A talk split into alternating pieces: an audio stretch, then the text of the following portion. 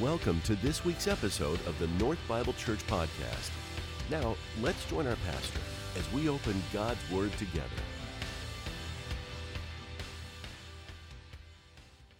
Well, thank you, Pastor Larry, for most of that. Um, I appreciate it. Um, and thank you, North. It's great to be here with you this morning.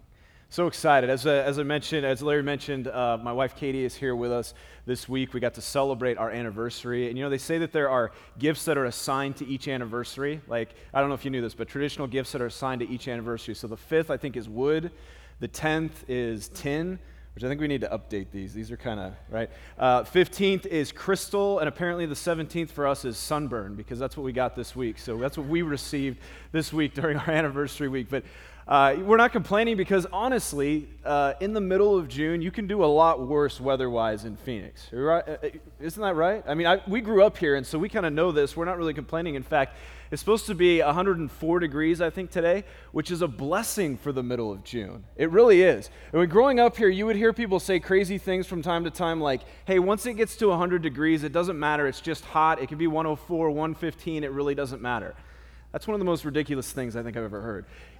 In fact, it's just the opposite, right? I mean, every degree over one hundred degrees, you feel it. And so there's a huge difference between one oh four and one fifteen. one oh four is beautiful for this time of year. So can we celebrate that all as a blessing this morning? one oh four, that's all that it is today, which is nice. And anyway, since it's Father's Day, our kids are not here with us this morning. They are down in Tucson with their grandparents, with my parents.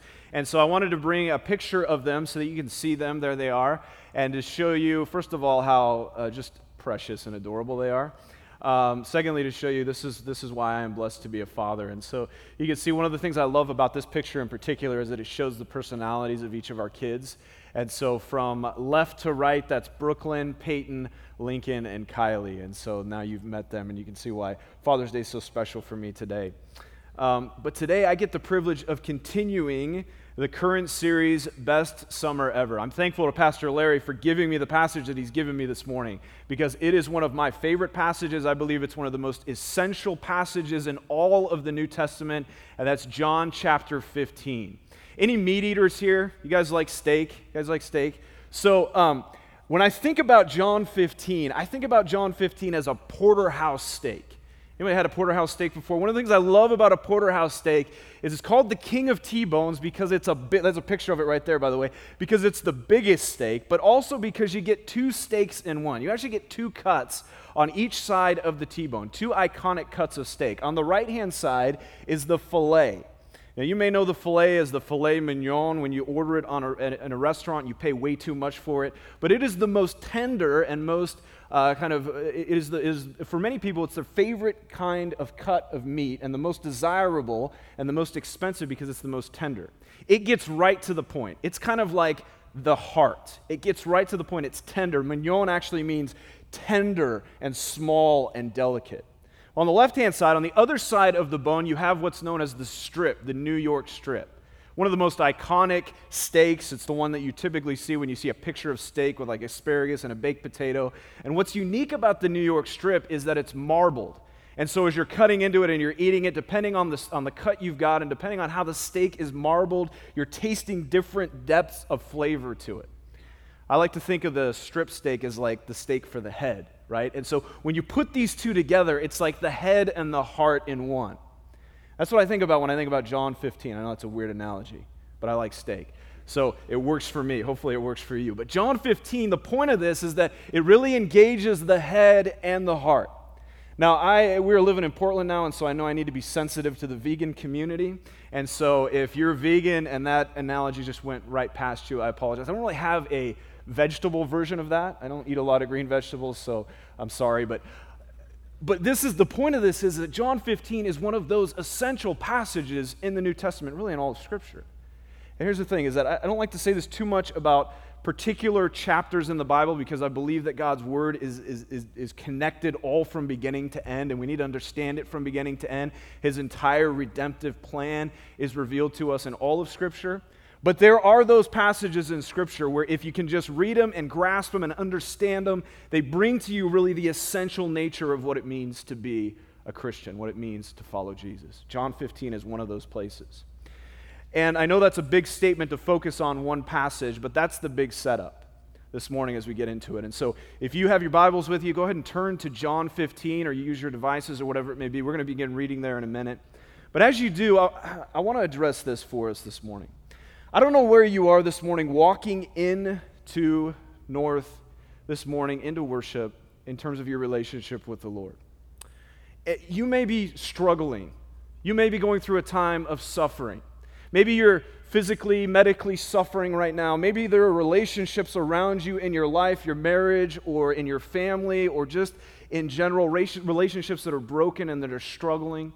Maybe this morning you walked in and you felt that God was distant or disinterested in what's going on in your life because financial issues of face are facing you, or a job situation that is out of your control seems to be beating you down over and over again. If that's you this morning, you're going to hear words that Jesus says from John fifteen that say, "Abide in me and remain in me." And if you're there this morning, you may feel like that's a distant reality for you. My, hair, my hope and my prayer for you this morning is that you find these words from Jesus to be a refreshing call back to Him. This morning, if you're here and maybe uh, you don't know Jesus this morning, but you're just trying to figure things out. And so when you hear Jesus say something like, "I am the vine and you are the branches," it may not make a whole lot of sense to you. But my prayer for you is that you will hear this as an invitation from the God who has created you, from the God who loves you, and from the God who is inviting you to live with Him. And then finally, for uh, I think for a lot of us, John fifteen is probably a very familiar passage. We've heard, I don't know how many countless sermons on it, in church before, maybe you've even taught on it, you've done Bible studies on it. My prayer for you is that I want to encourage you to not let the familiarity of this passage rob you from what the from the wonderment of what Jesus is saying here. And so now, no matter where we are this morning, let's all pray that the Holy Spirit would give these words to us as a fresh wind, that God would speak to us and that we would trust that His words are good and faithful and powerful this morning. Lord, would you do that in us this morning? With that being said, let's look at John chapter fifteen. We're going to start in verse one. We're going to go through verse seventeen. This is Jesus, and Jesus says, "I am the true vine. My Father is the vine dresser. Every branch in me that does not bear fruit, He takes away, and every branch that does bear fruit, He prunes that it may be more fruitful. Already you are clean because of the word that I have spoken to you. Abide in me, and I in you. As the branch cannot bear fruit by itself unless it abides in the vine, neither can you unless you abide in me. I am the vine, you are the branches. Whoever abides in me and I in him, he it is that bears much fruit, for apart from me you can do nothing. Now if anyone does not abide in me, he is thrown away like a branch and withers, and the branches are gathered, thrown into the fire, and burned." Verse seven, "If you abide in me and my words abide in you, ask whatever you wish and it will be done for you. By this my Father is glorified, that you bear much fruit and so prove to be my disciples. And as the Father has loved me, so I have loved you, and abide in my love. If you keep my commandments, you abide in my love, just as I have kept my Father's commandments and abide in his love. Now these things I have spoken to you, that my joy may be in you, and that your joy may be full." Verse twelve, "This is my commandment, that you love one another as I have loved you. Greater love has no one than this, that someone lay down his life for his friends. Now you are my friends if you do what I command you. No longer do I call you servants, for the servant does not know what his master is doing. But I have called you friends, for all that I have heard from my Father I have made known to you. You did not choose me, but I chose you and appointed you that you should go and bear fruit, and that your fruit should abide, so that whatever you ask the Father in my name, he may give it to you. Now, these things I command you that, so that you will love one another."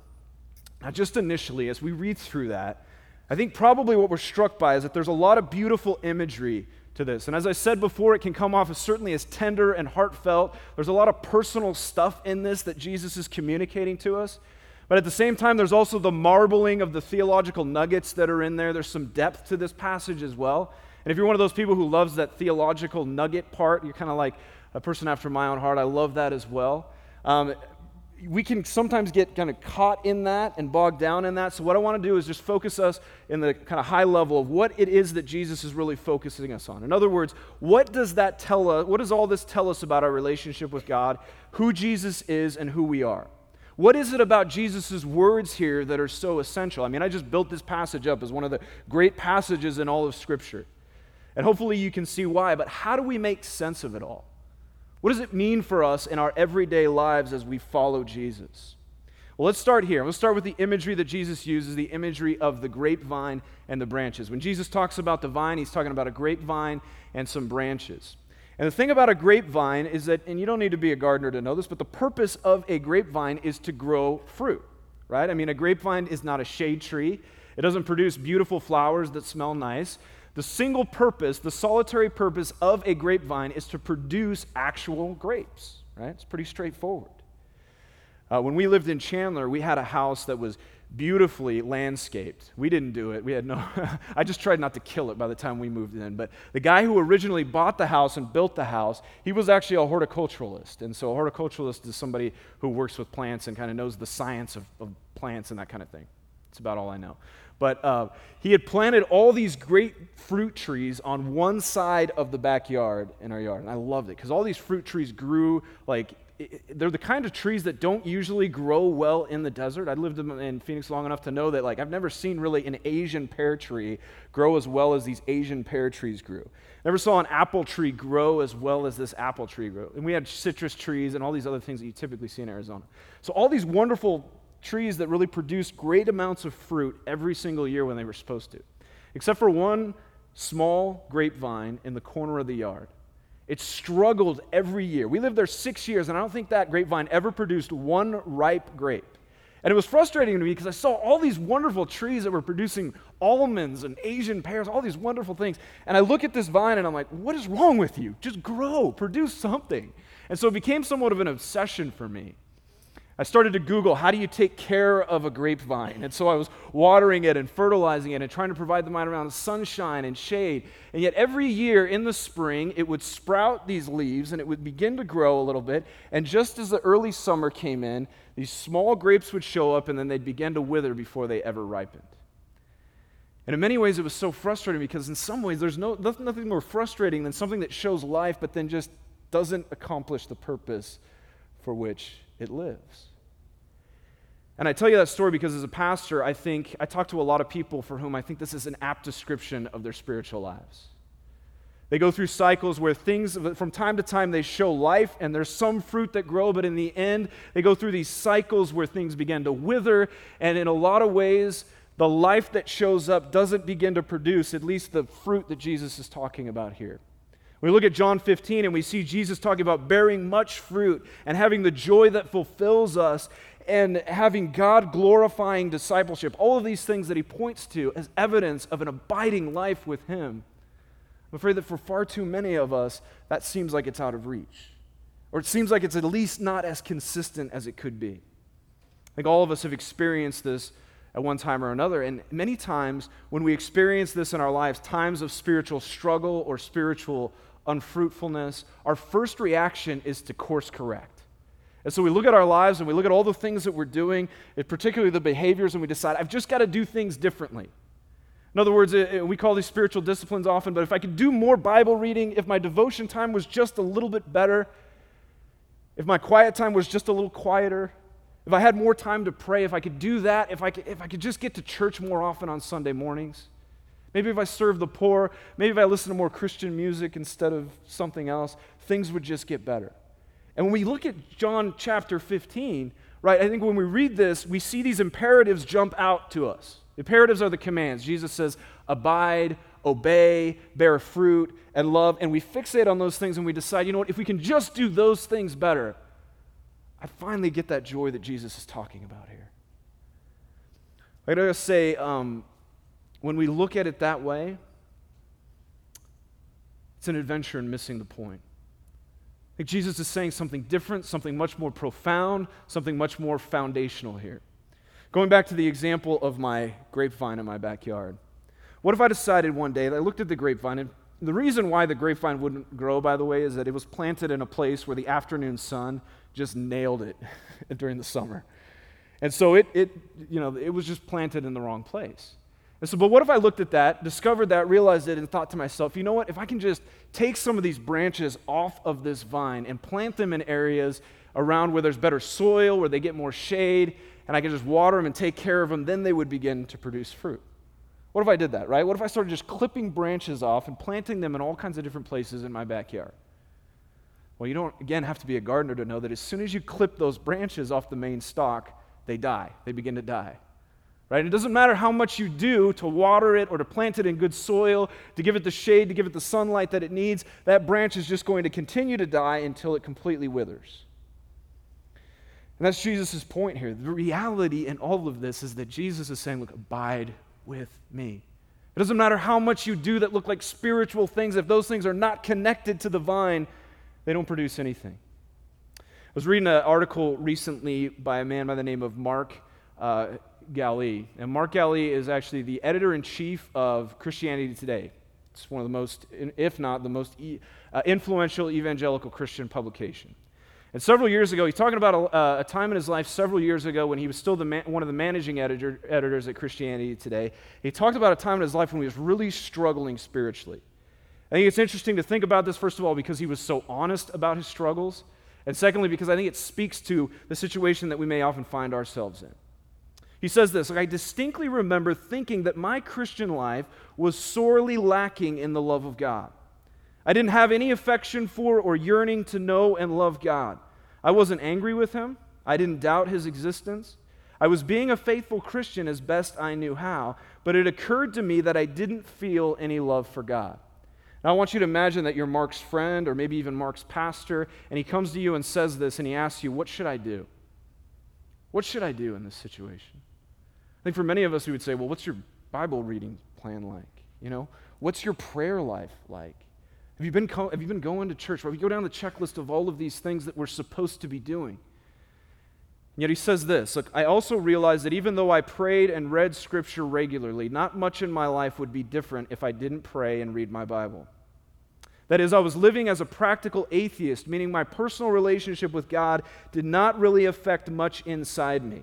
I'd immersed myself in enough Scripture and Christian theology to know that there was no greater desire than to yearn for God, no greater joy or happiness than to know God more and more intimately.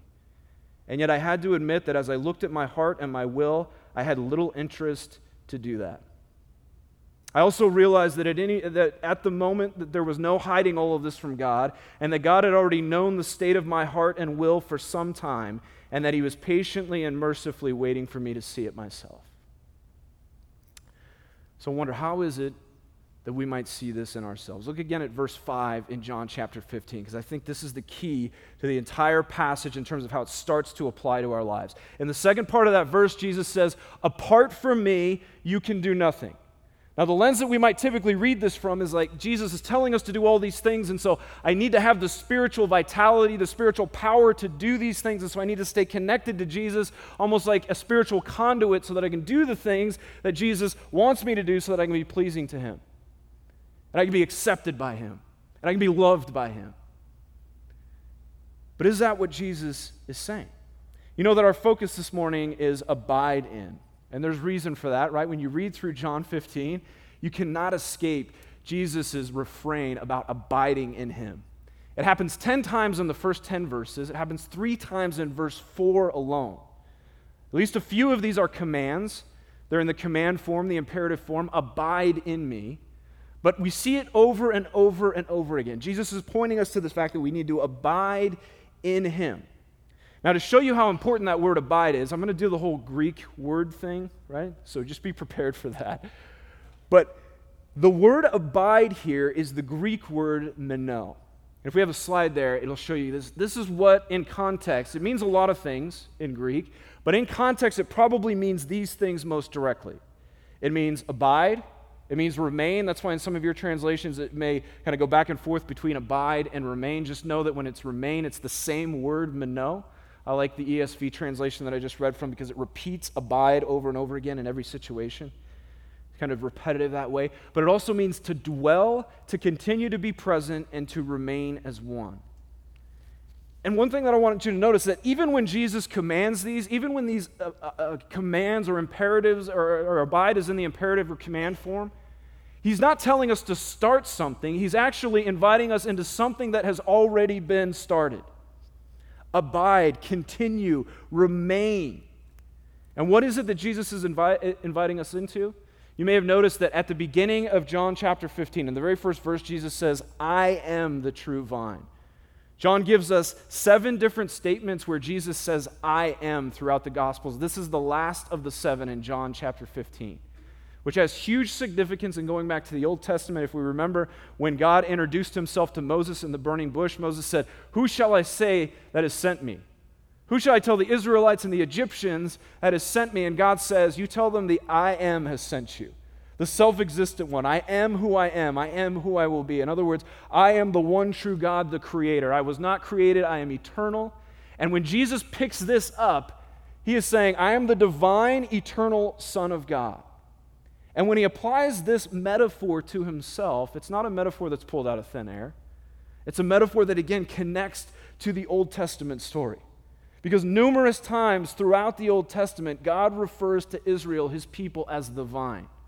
They were designed to be the people who were the vine in the desert, who, who produced and bore fruit as evidence of the fact that their God, Yahweh, was the one true God, and he was dwelling among them.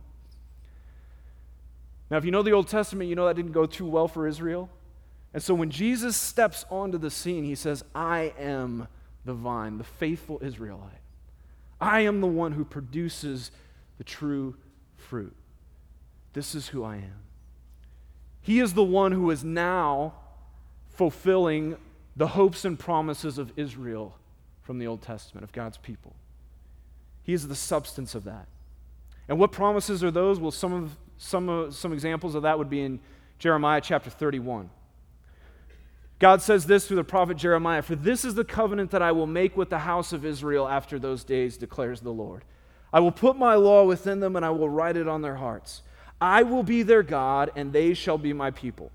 Take a look also at Ezekiel thirty-six, verses twenty-six through twenty-eight. And I will give you a new heart and a new spirit I will put within you. And I will remove the heart of stone from your flesh and give you a heart of flesh. I will put my spirit within you and cause you to walk in my statutes and be careful to obey my rules. You shall dwell in the land that I gave to your fathers, and you shall be my people, and I will be your God. But these promises hit on what is the most important and central blessing in all of Scripture, that God would dwell with his people.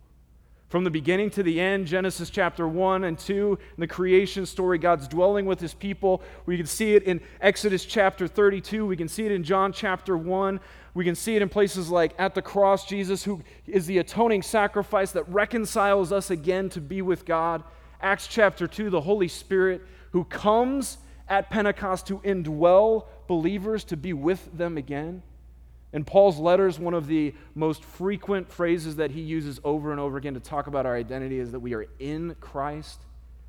And then one of the most beautiful statements in all of this, in Revelation twenty-one, when we see what the blessed hope looks like, when Jesus consummates his kingdom, when the new heavens and the new earth are completed and we see all that we are to be in the eternal state, Revelation twenty-one three says this. This is the big celebratory statement of what is going on.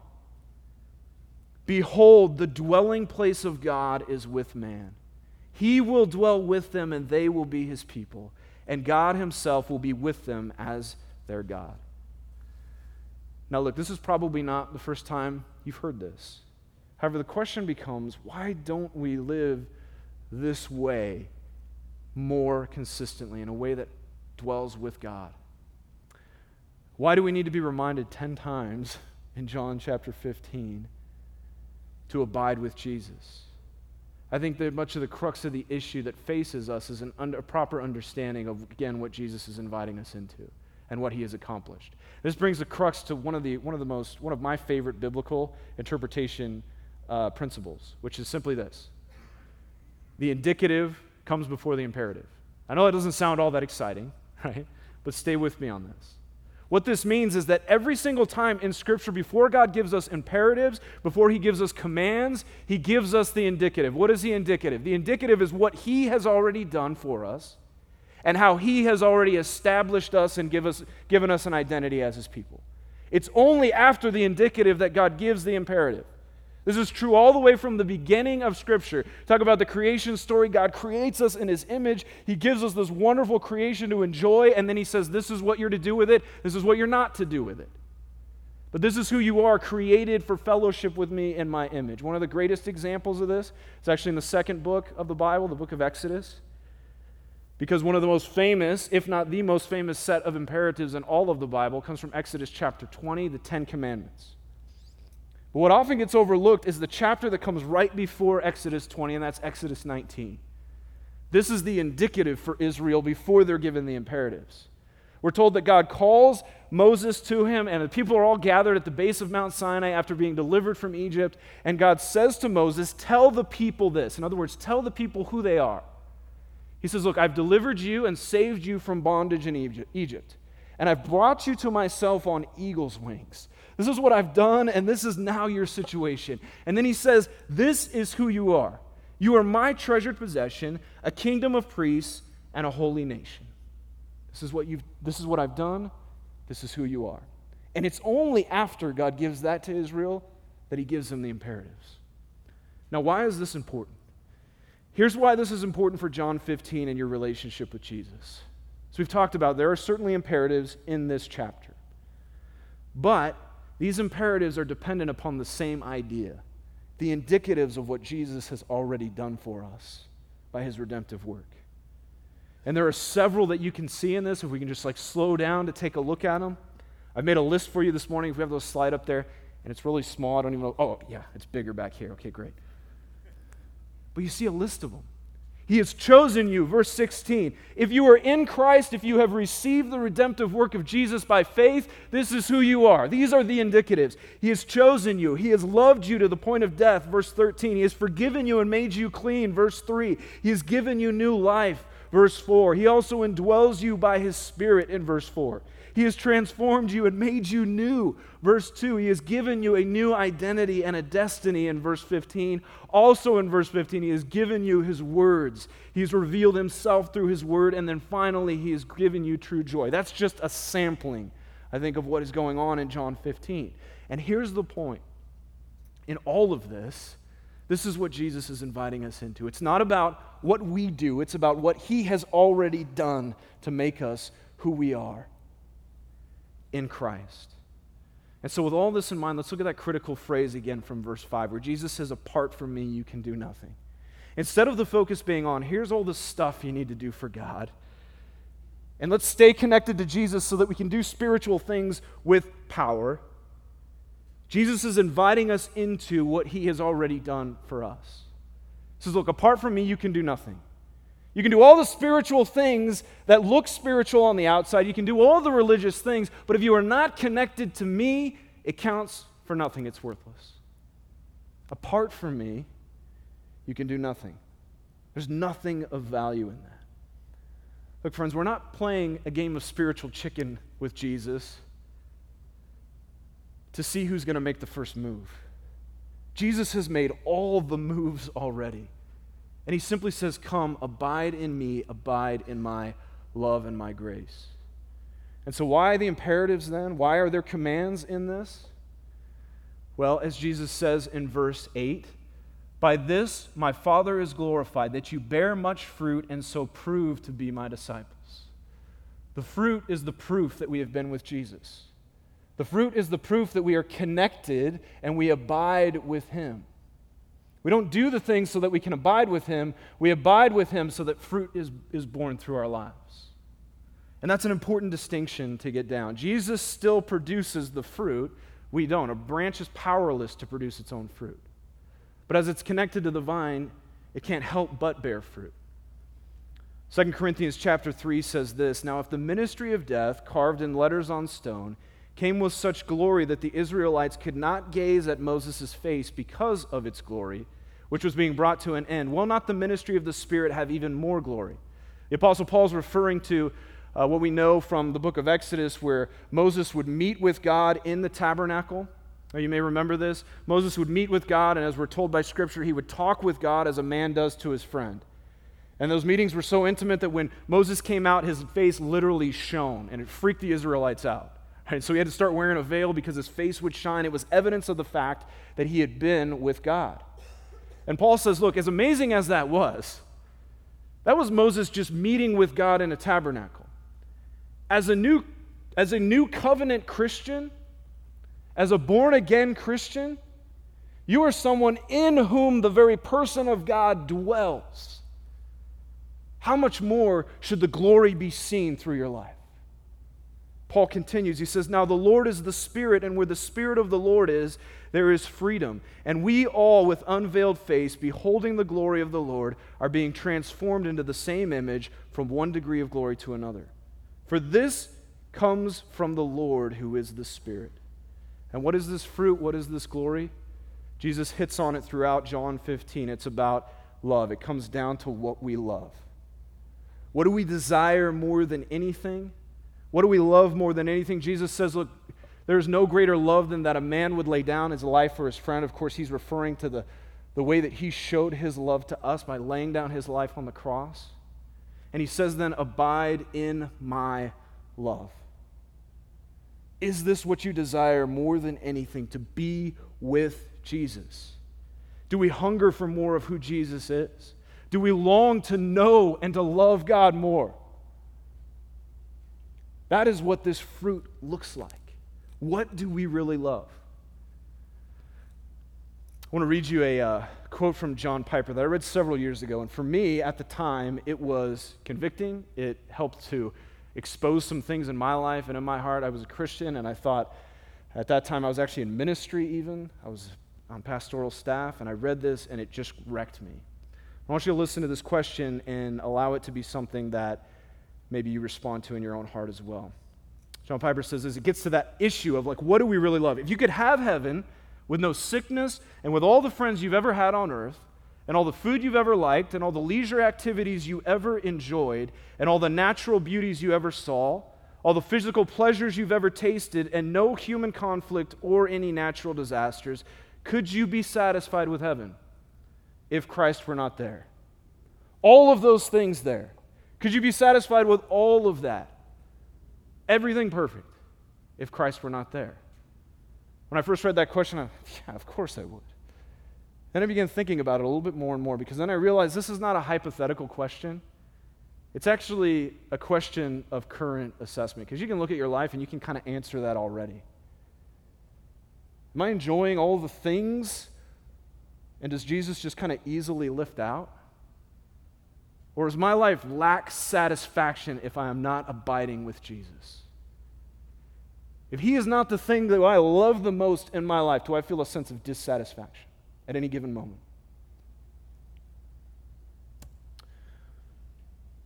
Look, the reason that you were saved, the reason that you were forgiven, if you're a Christian, the reason that you were given eternal life is not just to be saved, forgiven, and given eternal life.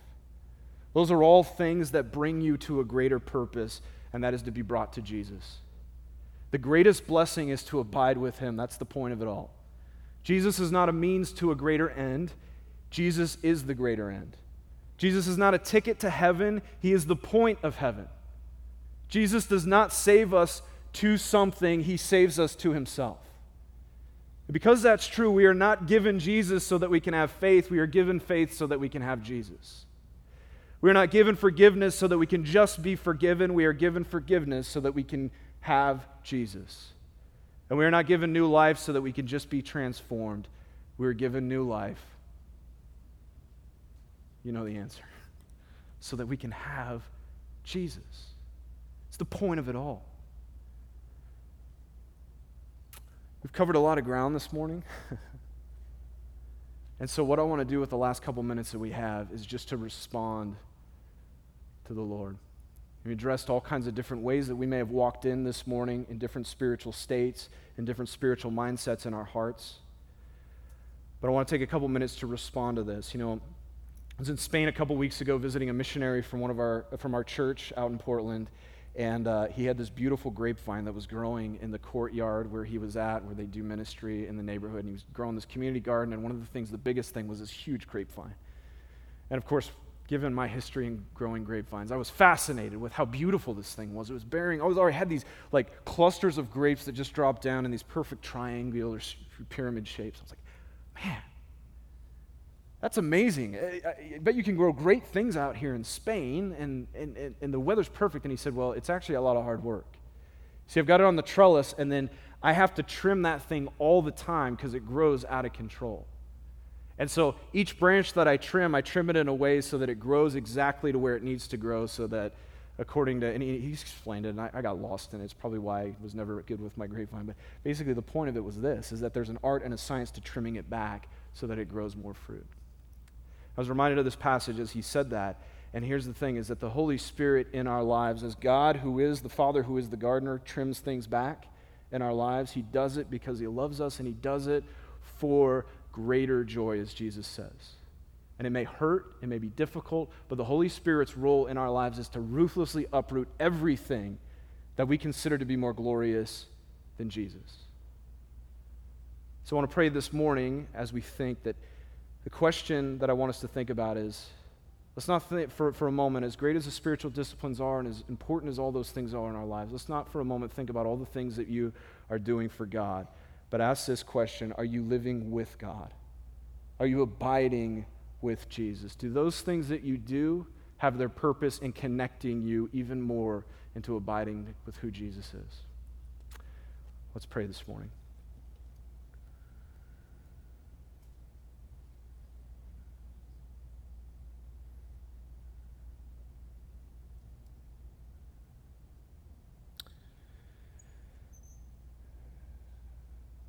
Father God, we thank you that you are faithful in searching our hearts.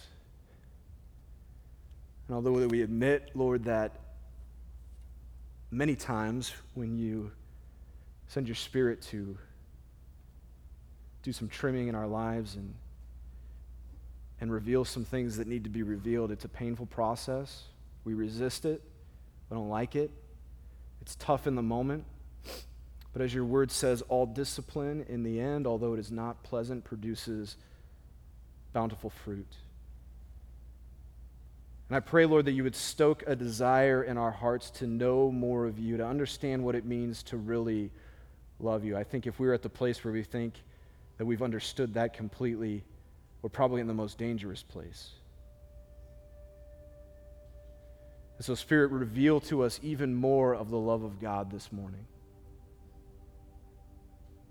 Cause us to do something that we cannot do on our own, so we are completely dependent upon you, which is to stoke our desire for who Jesus is, so that we may abide well and dwell with him. Lord, that you would be glorified and that we would experience that true joy that you talk about here. Lord Jesus, thank you for your love for us. Love that is so amazing, that is indescribable, the depths of which we cannot search, the depths of which we'll spend an eternity trying to understand.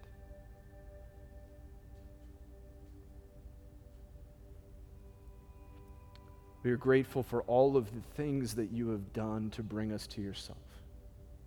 And as you invite us to abide with you, even in this moment, I pray that we would respond in faith.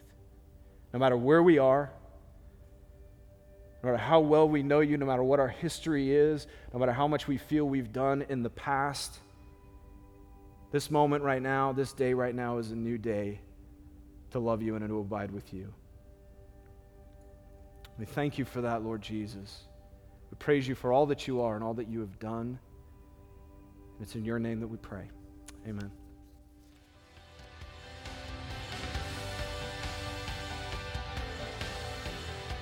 Thank you for joining us for this week's message. North Bible Church is located in Scottsdale, Arizona, and exists to equip all generations to love God, love one another, and love the world. For more information about North, please visit our website at north bible church dot com.